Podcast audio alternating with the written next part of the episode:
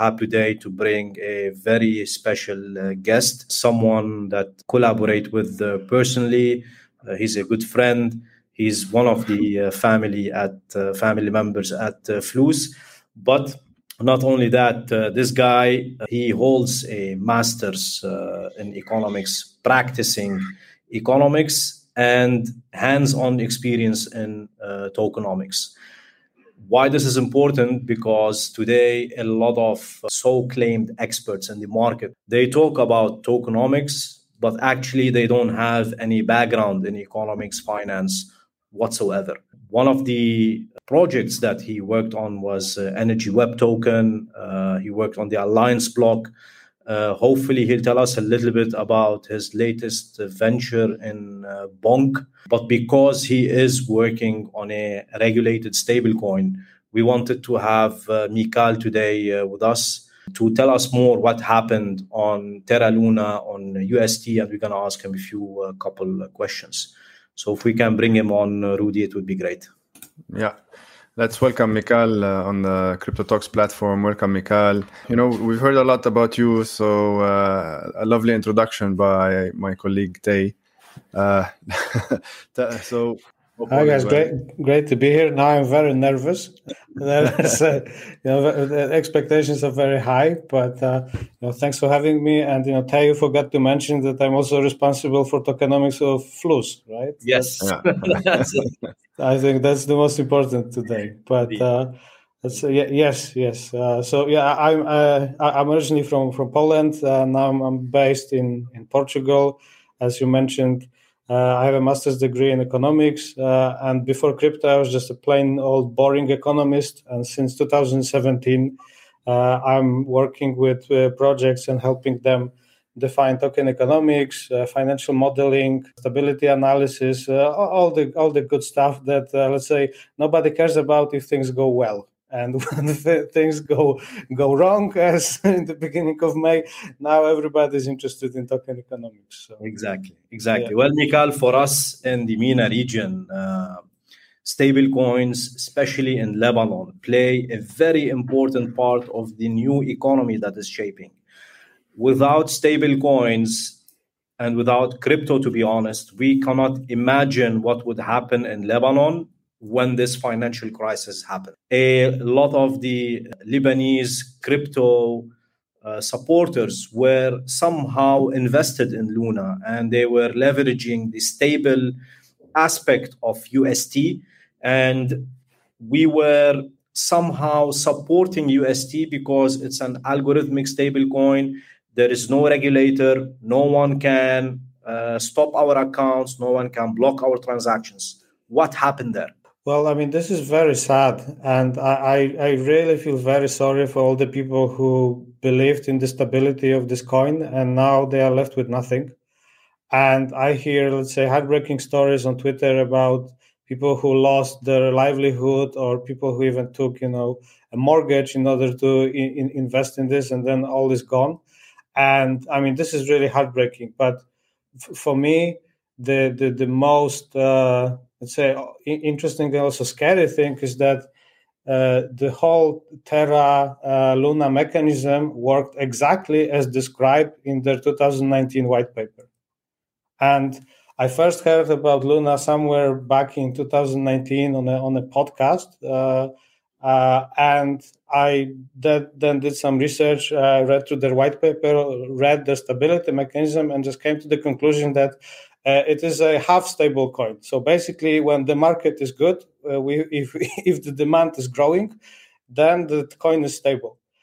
But it was very clear to me, just reading the white paper, that this mechanism doesn't really solve this death spiral problem, uh, where prices go down and Luna depreciates, and then there is a lower and lower demand for UST. And this is exactly what happened. And you know, you can let's say uh, point to different, I don't know, forces in the market who gave uh, this token this push that uh, made it fall off the cliff.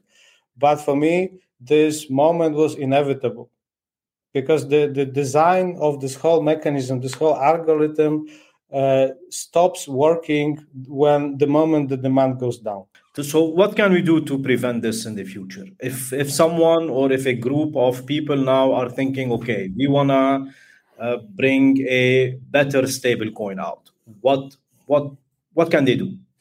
Okay, I I think let's say you know w- w- with crypto, first you need to do your own research. I mean, this is number one for for crypto. Any any asset you're gonna uh, in, invest in, let's say, do your own research and maybe look at at a um, look at from a critical point of view. If you want to invest in a, in a, in a token, even if it's a stable coin, don't look only at positive reviews and people who actually confirm uh, that this is a great pro- project. Look for people who are critical because maybe they have a good point, right?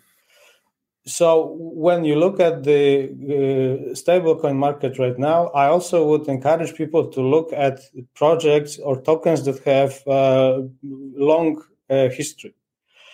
If you look at DAI, uh, it's been around since 2019, and it kind of mastered this uh, latest downturn like a champ. Uh, there is a fairly new stablecoin called Liquity USD and they also kind of you know weather through the storm very easily.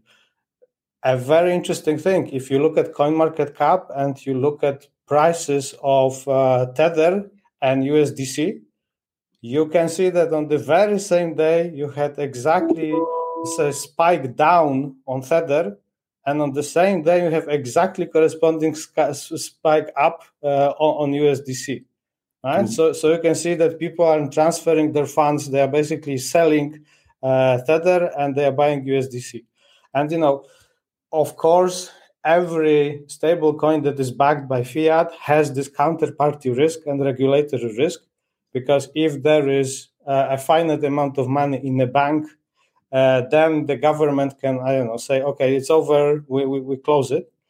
But still, if you have different projects that ha- are fiat backed, uh, I would encourage looking at, for example, auditing reports. And USDC uh, actually publishes every month an auditing report, uh, and you actually know how those funds are allocated, where they are held. And uh, say, if the project, I'm not going to name it, but it ends with a T, if they start doing an audit and they only can account for 70% of the coins in circulation and then they say ah we don't feel like looking for more it, it's not a good good signal you know? Yeah yeah. I mean i remember that project. I uh, told you they're doing a twitter spaces and their cto is coming uh, on twitter spaces. And you said yeah i'm interested to talk to their cfo and their uh, cto exactly. but um, this brings us to a very important uh, topic question. It is even being raised right now in Davos the future of uh, stablecoins uh, between algorithmic stablecoins and regulated stablecoins. This is somehow giving more momentum for regulators to push towards yes, we need regulation in the cryptocurrency markets. So, would Mikhail say the stablecoin market is dead? Or is it gonna rise back again from the ashes? And we are going to see the regulator play, playing a very important role. Uh, look we haven't even scratched the surface uh, as far as the market development for stablecoins. you know uh, the, the same way uh, right now everything is on the internet and it hasn't been 20 years before. Uh, i think in 20 years everything is going to be on the blockchain um, mm. money being one of the, the first and more, most important aspects. So that definitely there has to be, let's say, some regulation uh, that is, let's say, reasonable, and probably different countries going to do different things. Uh, but I mean, regulation is is, is necessary to, to, to prevent scam, to you know, uh, bring protection to, to, to people's deposits. Uh, so I definitely see a big interest uh, from central banks uh, when they want to create their own uh, stable coins that are basically backed by uh, central bank reserves. Uh, that would be awesome. I mean, g- giving uh, retail clients access directly to central bank deposits, it doesn't get better than this. It's, it's super safe definitely there will be. I, the way I see it is probably there will be companies who are operating stablecoins right now that will be trying to get a banking license, which is also great because then the deposits are insured by the deposit uh, insurance.